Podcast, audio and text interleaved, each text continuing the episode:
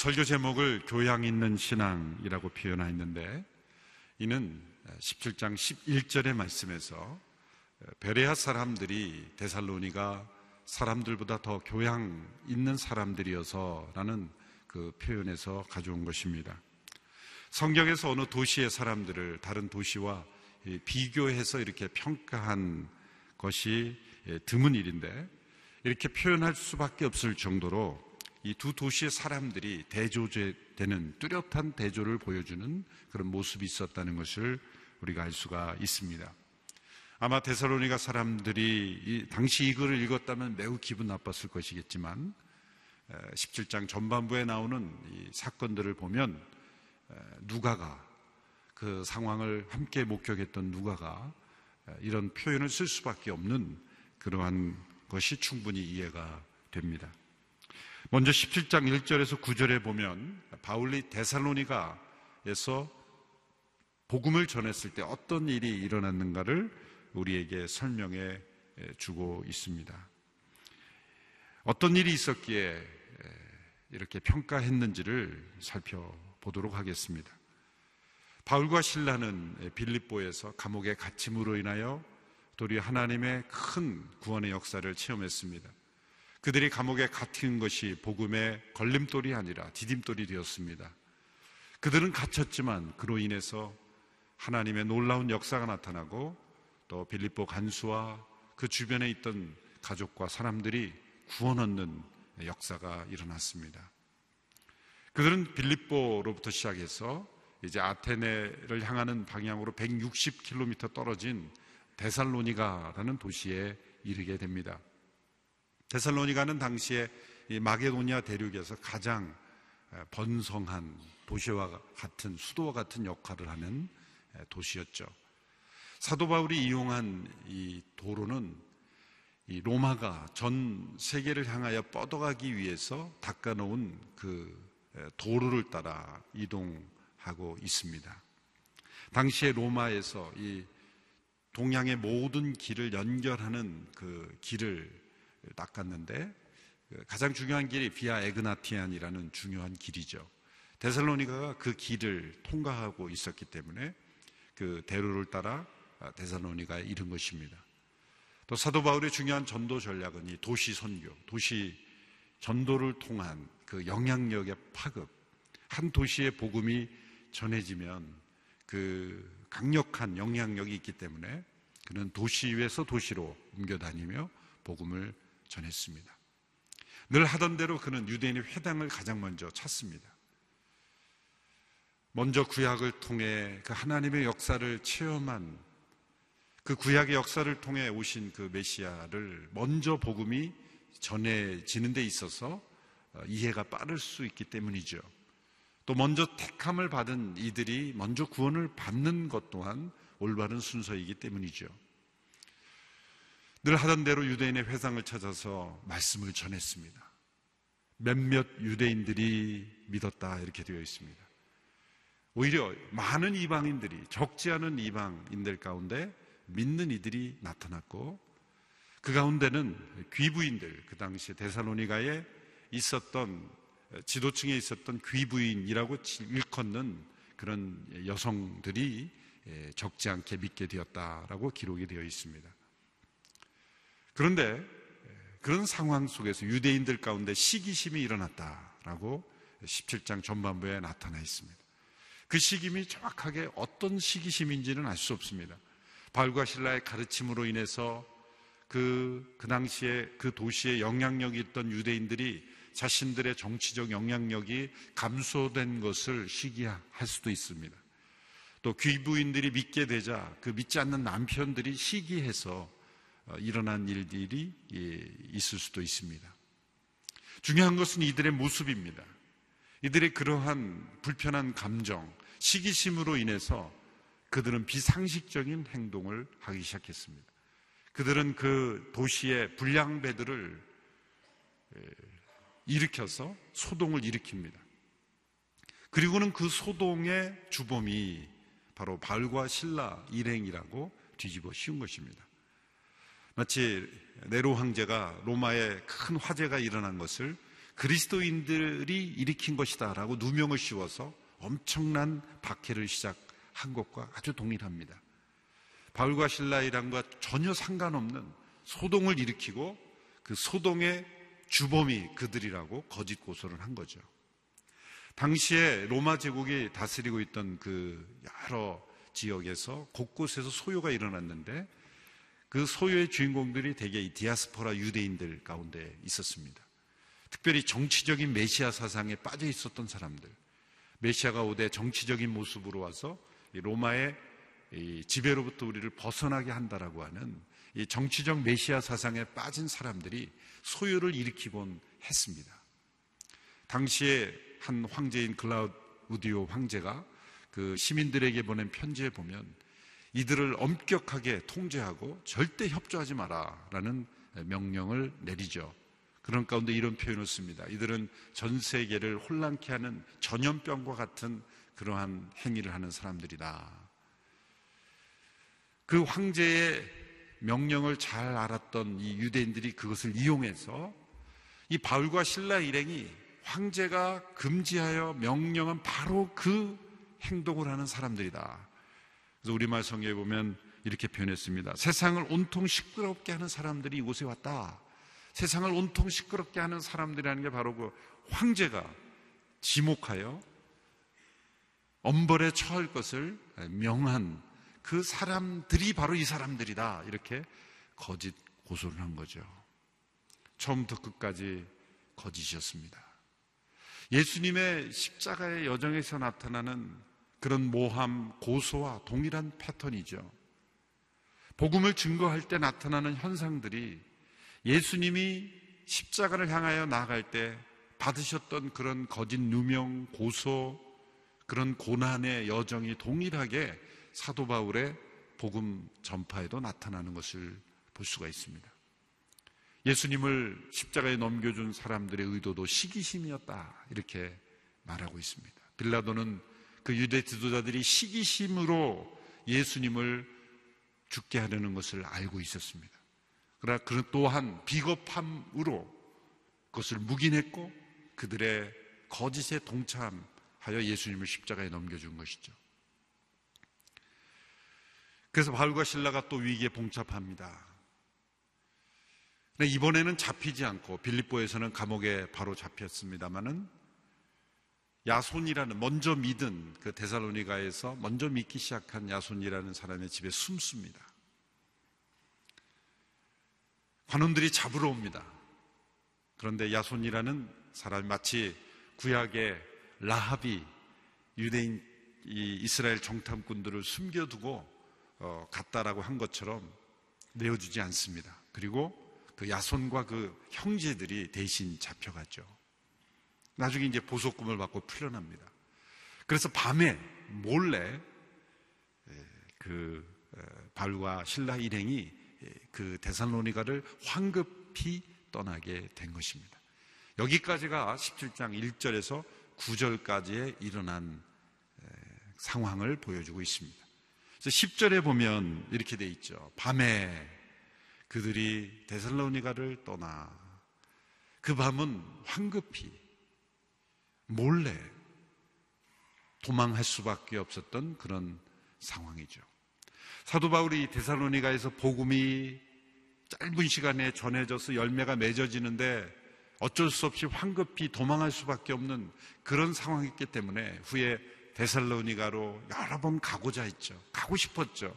그러나 사단이 막았다. 그런 표현을 데살로니가 후서에서 고백하고 있고 또 편지만 보내고 디모데를 보내는 일이 일어난 것입니다. 자, 이제 데살로니가를 떠나서 계속 이 도로를 따라서 비아 에그나티안 도로를 따라서 마지막으로 그 도로의 끝나는 지점에 있던 도시가 베레아라는 도시입니다. 올림피스 산맥 중간에 있는 도시. 작은 도시입니다. 그 베레아라고 하는 이 도시에 도착했을 때 역시 유대인의 회당을 찾아서 사도 바울이 복음을 전했습니다. 그런데 그 베레아 사람들의 태도가 데살로니가에 있었던 사람들의 태도와 얼마나 대조가 되는지 그리고 그것이 얼마나 인상 깊었던지 누가는 그들의 모습을 11절에서 이렇게 묘사하고 있는 것입니다. 11절 말씀을 우리 같이 한 목소리로 함께 읽도록 하겠습니다. 시작. 베레아 사람들은 데살로니가 사람들보다 교양 있는 사람들이어서 말씀을 간절한 마음으로 받아들이고 바울이 말한 것이 사실인지 알아보려고 날마다 성경을 찾아보았습니다. 베레아 사람들은 데살로니가 사람들보다 교양 있는 사람들이었다. 예, 교양 있는 이란 단어로 표현한 단어는 가장 많은 영어 번역본에서 노블이라는 단어로 어, 번역하지요. 우리말로는 고상한 신사적인 또 개혁 개정에서는 너그러운 그렇게 번역을 했고 개혁 번역에서는 신사적이어서 이렇게 번역을 했죠. 또 다른 영어 번역본을 번역하면 편견으로부터 자유로운 뭐 그렇게도 번역될 수 있습니다. 우리말에서는 교양 있는 이렇게 번역을 했습니다. 도대체 어떤 모습이었길래 이들의 모습을 교양 있는 사람들이다 이렇게 표현할 수가 있었을까요? 우리가 이 베리아 사람들의 모습을 통해 배워야 할 교양 있는 신앙의 모습은 어떤 것일까? 첫째로 이들의 모습을 보면 그들은 열린 마음으로 편견 없이 그들에게 들려오는 그 말씀에 귀를 기울였다는 거죠. 쉬운 것이 아닙니다. 여기 보면 간절한 마음으로 말씀을 받아들였다고 하는데 이것은 이미 예수님을 믿는 사람들이 더 큰 은혜와 깨달음을 얻기 위해 간절하게 말씀을 받아들이는 것과는 좀 차이가 있는 것입니다. 이들은 지금 복음을 처음 듣는 사람들이죠. 이들이 듣는 복음은 생전에 한 번도 들어보지 못한 소식입니다. 그러므로 이미 말씀을 잘 아는 사람들이 더 간절하게 사모하는 그런 간절함이 아니라 직역을 하면 자발적으로 마음을 열었다. 자발적으로 마음을 열고 귀를 기울이는 자세. 많은 사람들은 자기가 알고 있는 것이 전부라고 생각하고 자기가 들어보지 못한 어떤 사실을 듣게 되면 마음을 닫습니다. 생각의 빗장을 풀어서 그것이 어떤 사실인지 어떤 주장인지를 들어보려고 하지 않습니다. 그만큼 편견과 자기 아집과 자기 생각에 갇혀 있는 것이 우리들의 모습이죠.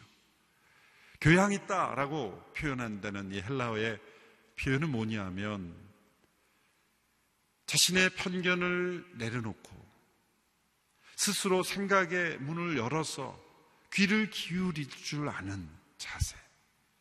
이것이 교양 있는 모습이다라고 말할 수가 있다는 것이죠. 사람의 품격은 바로 여기서 나타납니다. 자기가 생각하지 못했던 어떤 주장이 들려올 때 그것을 편견 없이 열린 마음으로 귀를 기울일 줄 아는 것. 무슨 말이든지 이끌려가는 것은 귀가 열다 그렇게 표현을 하죠. 무슨 주장이든지 자기 생각 없이 이끌려가고 휩쓸려 다니는 그런 차원이 아니라 저게 어떤 주장인지에 대하여 어떤 메시지인가, 어떤 말씀인가에 대해서 생각을 열고 들어볼 줄 아는 자세. 들어볼 줄 아는 자세. 무슨 말을 하나 들어보자. 라는 그런 열린 마음. 이것이 교양이라는 거죠. 믿지 않는 사람들, 다른 세계관 속에 있었던 사람들, 불신의 세계에 있었던 사람들이 이런 열린 마음을 갖는다는 것이 참 놀랍다는 거죠. 그래서 누가가 놀란 거예요. 어떻게 보면 이 데살로니가 사람들과 얼마나 이렇게 대, 대주가 되는가. 데살로니가 사람들은 시기심으로 바울과 신라가 전하는 말씀이 어떤 말씀인지 들어보지도 않고 자신들이 기분 나쁘고 자신들의 그 왜곡된 감정을 따라서 행동하는 거예요. 소동을 일으키고. 보면 오늘 본문 13절 말씀에 보면 베레아까지 따라와서 소동을 일으켰다 그러잖아요. 얼마나 교양 없는 사람들입니까? 들어볼 줄 모르는 사람들. 다른 사람의 생각을 들어볼 줄 모르는 사람들. 자기 생각에 갇혀 있는 사람들. 편견에 사로잡힌 사람들이 바로 대사노니가 사람들이었다. 물론 그 가운데도 일부 믿는 사람들이 있었던 것은 분명합니다. 그러나 그 밖의 사람들이 그랬다는 거예요. 그런데 베레아 사람들은 신사적이어서 간절한 마음으로 말씀을 받고 그 간절함이라는 게 뭡니까? 열린 마음. 자발적으로 생각을 열어줄 줄 아는 그런 사람들이었다는 것을 우리에게 알려주고 있는 것입니다. 여러분, 말씀을 받아들인다는 것은 어떤 의미입니까?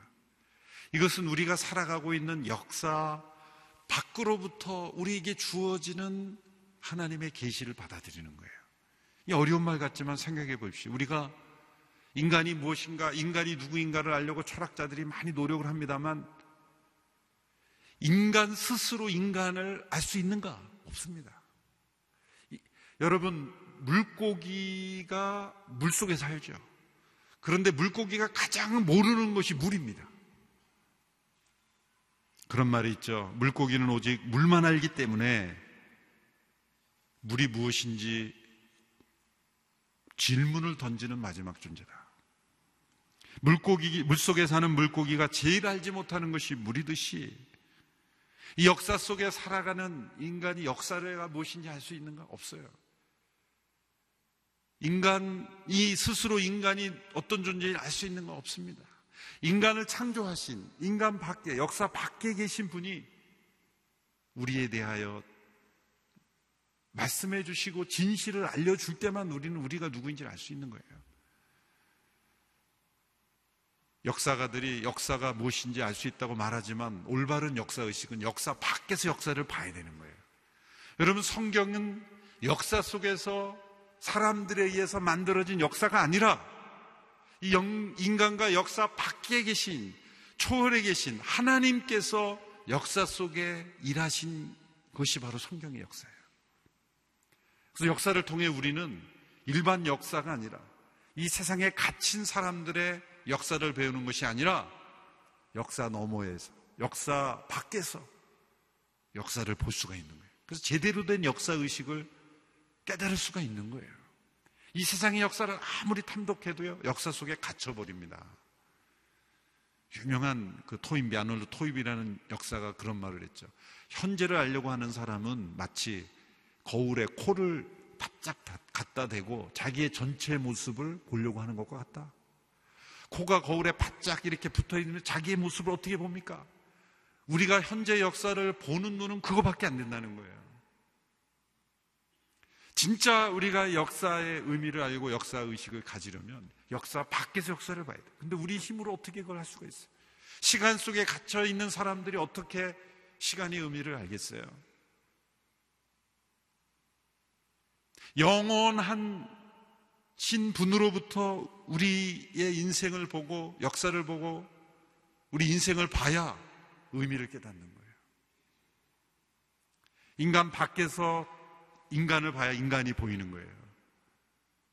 역사 밖에서 역사를 봐야 역사가 보이는 겁니다. 성경의 신비는 바로 거기에 있습니다. 성경을 통해 우리는 인간을 창조하신 하나님이 계시고 또 역사 밖에 계신 하나님께서 역사 속에 뚫고 들어오셔서 행하신 일들을 통해서 역사의 의미를 하는 거예요. 역사의 의미를 역사 속에서 깨달려고 하니 역사는 빌고 빙빙 돈다고 순환하는 거라고밖에 볼 수 없는 거예요. 돌고 도는 것이라고 평가하는 거죠. 인간은 동물이 됐다가 또 사람이 잘 되면 사람이 됐다가 동물이 됐다가 이렇게 돌고 도는 거라고 보는 거예요. 왜? 그 안에서만 보니까. 그러나 성경은 말씀합니다. 하나님께서 인간을 창조하셨고 창조주이신 하나님의 눈으로 봐야 인간이 어떤 존재인지를 알게 되고 역사를 주관하시는 하나님의 관점에서 봐야 이 역사의 흐름이 어떻게 되는지를 아는 거예요. 말씀을 받아들인다는 것은 우리의 생각 속에 이 역사 안에 갇혀 있는 인생을 사는 것이 아니라 인생과 역사 밖으로부터 우리에게 말씀하시는 그 하나님의 계시를 받아들이는 거예요. 얼마나 놀라운 일입니까? 말씀을 우리의 생각을 열고 말씀을 받아들여야만 우리는 인생이 무엇이고 역사가 무엇이고 무엇을 위해 살아야 하며 역사가 어떤 방향으로 가야 하는 것을 깨닫게 되는 것입니다. 베레아 사람들이 교양 있는 사람 들이어서라고 표현한 것은 그들은 이렇게 그들에게 들려온 신선한, 새로운, 그들이 들어보지 못한 그런 말씀 속에서 자신의 모습을 볼 수 있었다는 거예요. 그 신앙 있는, 교양 있는 신앙입니다. 두 번째로 그들은 자신이 듣게 된 말씀이 과연 진리인지 검증하는 모습을 보였습니다. 11절의 모습을 보면 이렇게 표현이 되어 있죠. 다시 한번 보시면 11절에 그들은 간절한 말, 아, 말씀을 간절한 마음으로 받아들이고 바울이 말한 것이 사실인지 알아보려고 날마다 성경을 찾아보았습니다. 사실인지 알아보려고. 여러분 그것이 신앙의 교양입니다. 베레아 사람들은 무턱대고 수용한 게 아니에요. 묻지마 믿음이 아니었다는 거죠. 또 무턱대고 배척 배격한 것도 아니에요. 데살로니가 사람들처럼 웬 시끄럽게 사람들이 와서 우리가 알던 거대로만 배우면 되는 거지. 이상한 사상을 전파한다고 배격한 것이죠. 그러나 베리아 사람들은 말씀이 과연 이 바울 일행이 전한 말씀이 과연 진리의 말씀인지 스스로 살펴보며 검증했다는 거예요.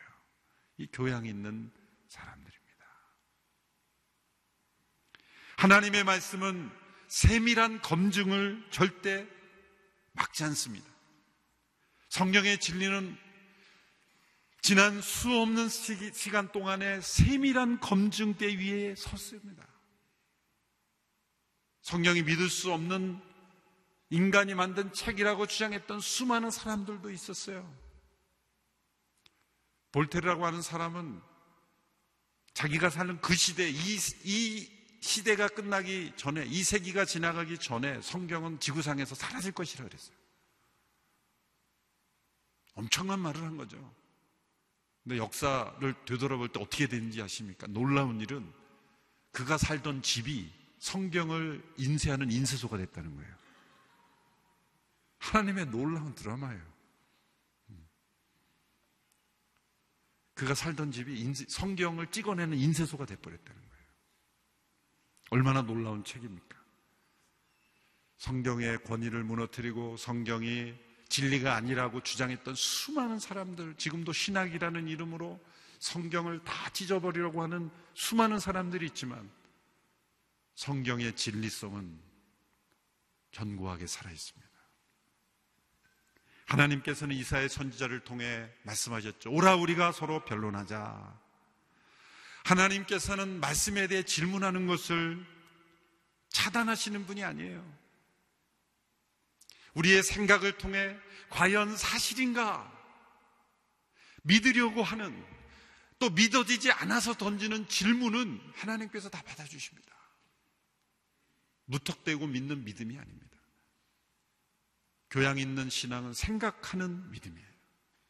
과연 사실인가? 그런 질문을 던질 줄 알았다는 거예요.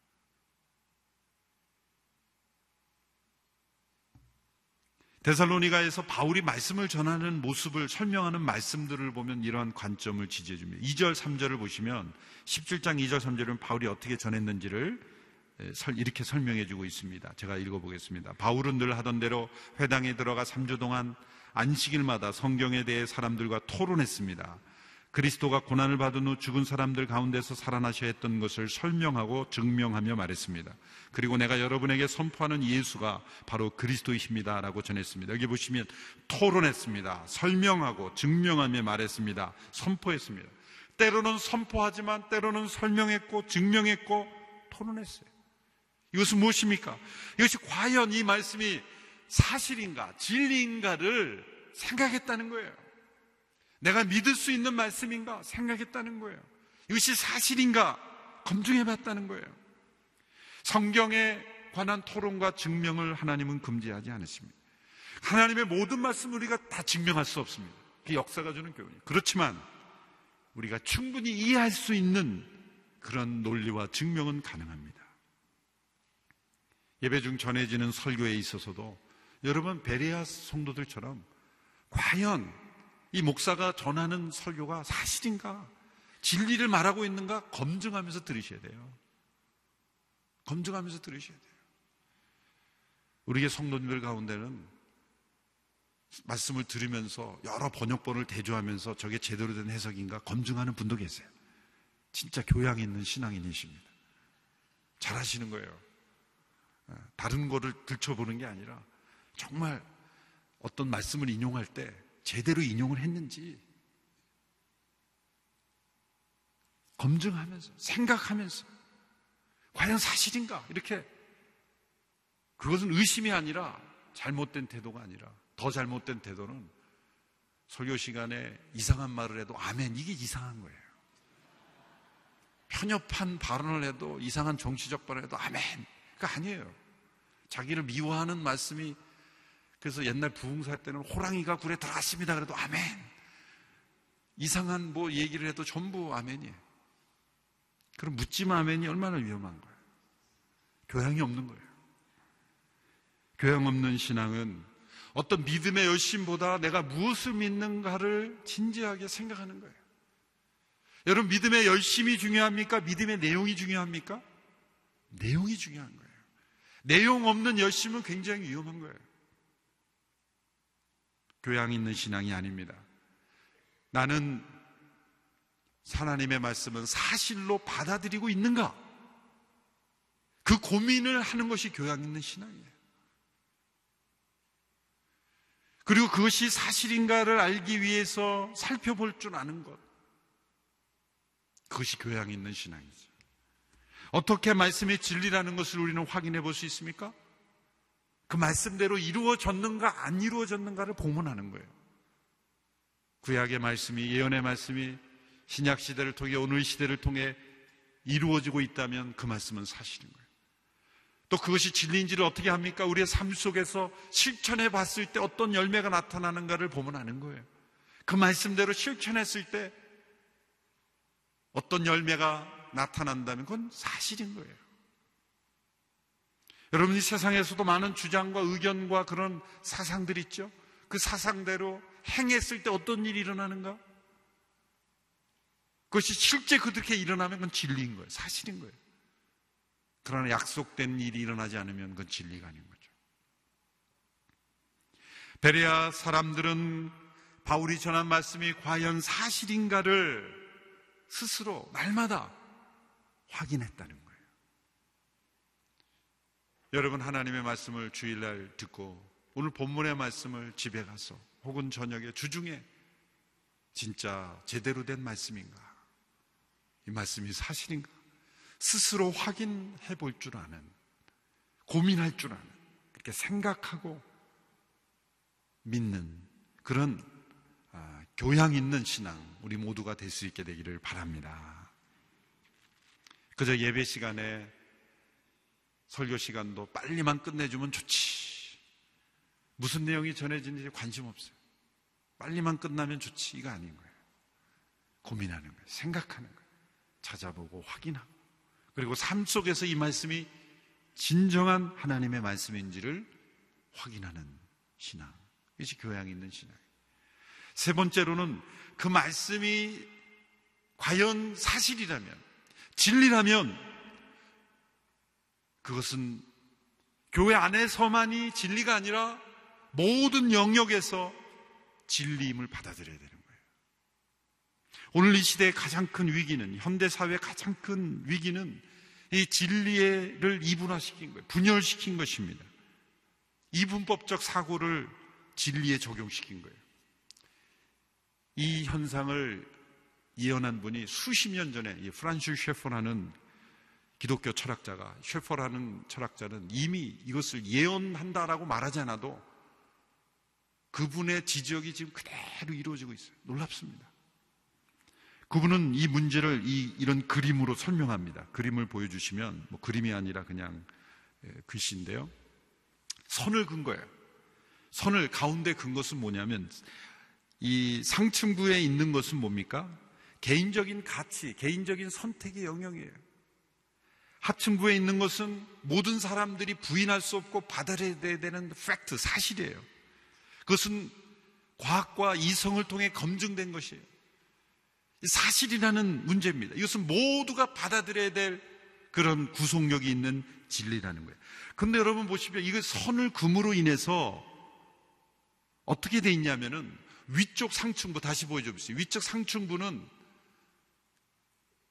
너에게는 가치가 있을지 모르지만 나에게는 가치가 없다. 그런데 진리를 어떻게 생각하냐면 너에게는 진리일지 모르지만 나에게는 진리가 아니다. 기독교인 너희들에게는 진리일지 모르지만 나에게는 진리가 아니다. 그 여러분 진리일 수 있습니까? 그것이 진리라면 모든 사람들에게 적용된 진리인데 진리 이렇게 두 부분으로 나는 거예요. 팩트와 사실. 그런데 문제는 성경과 기독교를 어디다 갖다 놨냐면 아래가 아니라 위에다 올려놓은 거예요. 다시 그림을 보여요. 두 번째 그림 을 보시면 위에다 올려놓은 거예요. 여러분 예전에는 이것이 아래에 있었어요. 성경은 모든 사람들이 받아야 될 진리로 받아들였던 시대였어요. 그런데 이것을 개인의 가치 문제, 예를 들어서 창조라고 창조는 사실이냐 아니냐가 중요한 게 아니라 기독교인들이 자신이 창조됐다라고 그냥 가치로 받아들인다고 생각하는 거예요. 예수님의 부활, 그것이 사실이냐 아니냐 관심이 없다. 당신들이 부활을 하나의 가치로 의미로 받아들인다면 그렇게 믿어라. 그럼 모든 사람들에게 예수님이 부활했다라고 전하지는 말아라. 이거죠. 이런 논리인 겁니다. 굉장히 존중하는 것 같지만 무시해버리는 거예요. 이게 부활이 하나의 비유, 은유, 하나의 의미가 되는 거예요.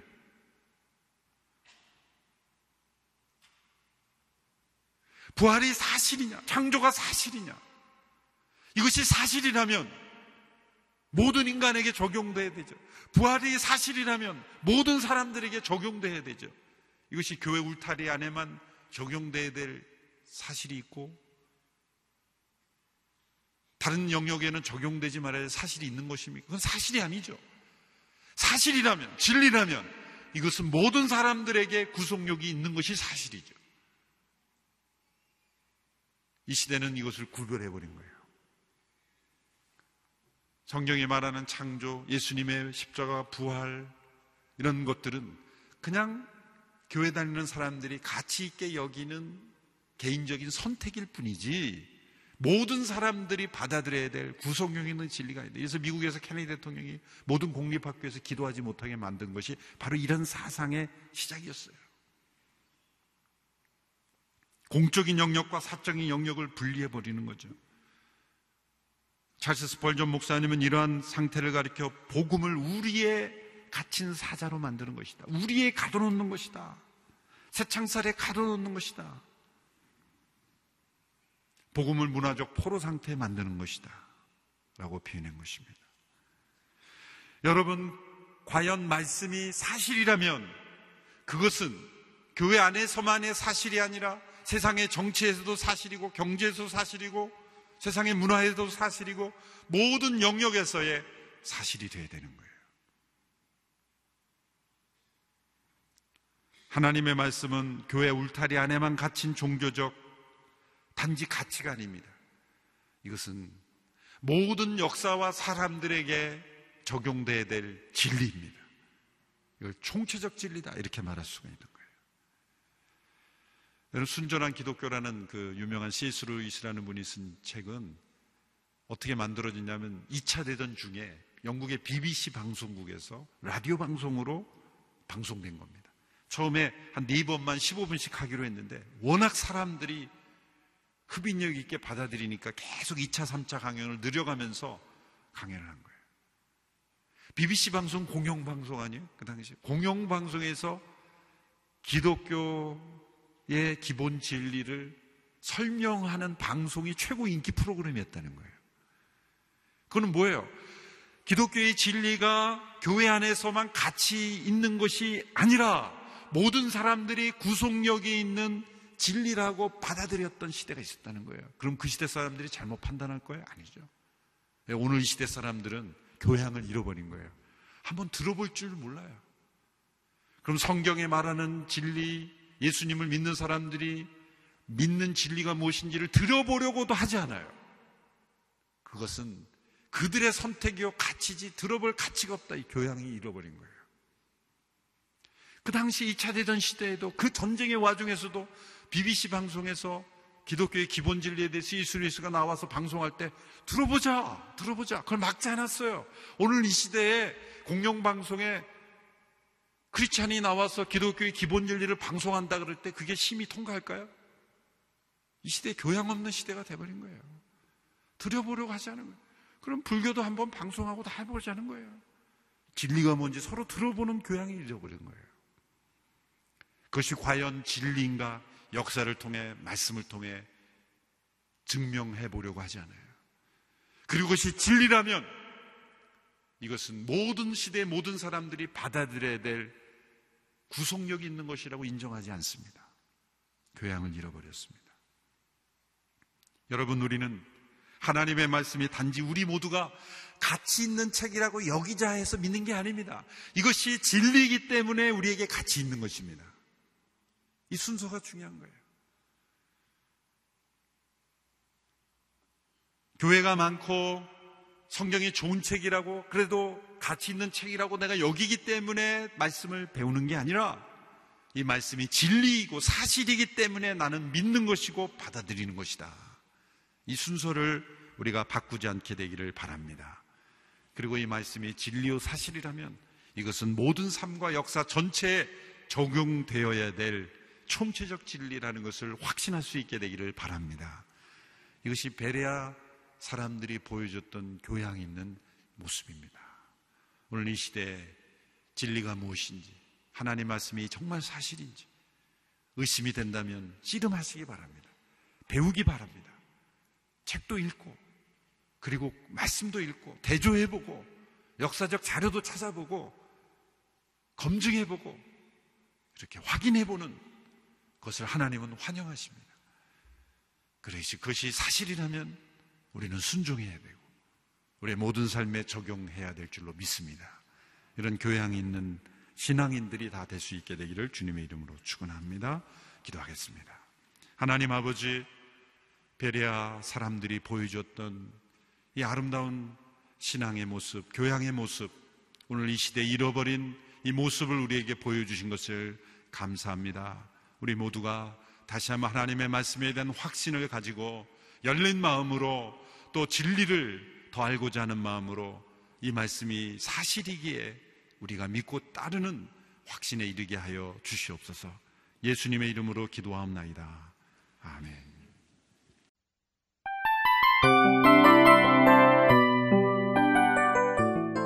이 프로그램은 청취자 여러분의 소중한 후원으로 제작됩니다.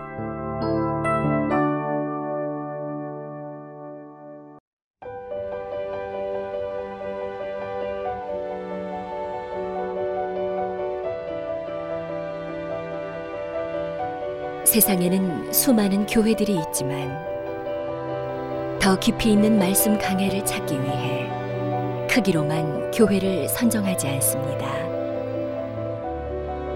보다 좋은 영적 콘텐츠를 더 많이 나누기 위해 방송비를 받지 않습니다. 1년 365일 복음만 전하고 싶어서 우리는 광고를 하지 않습니다. 온누리의 복음을 땅끝까지 CGN TV와 함께 땅끝 성교사가 되주세요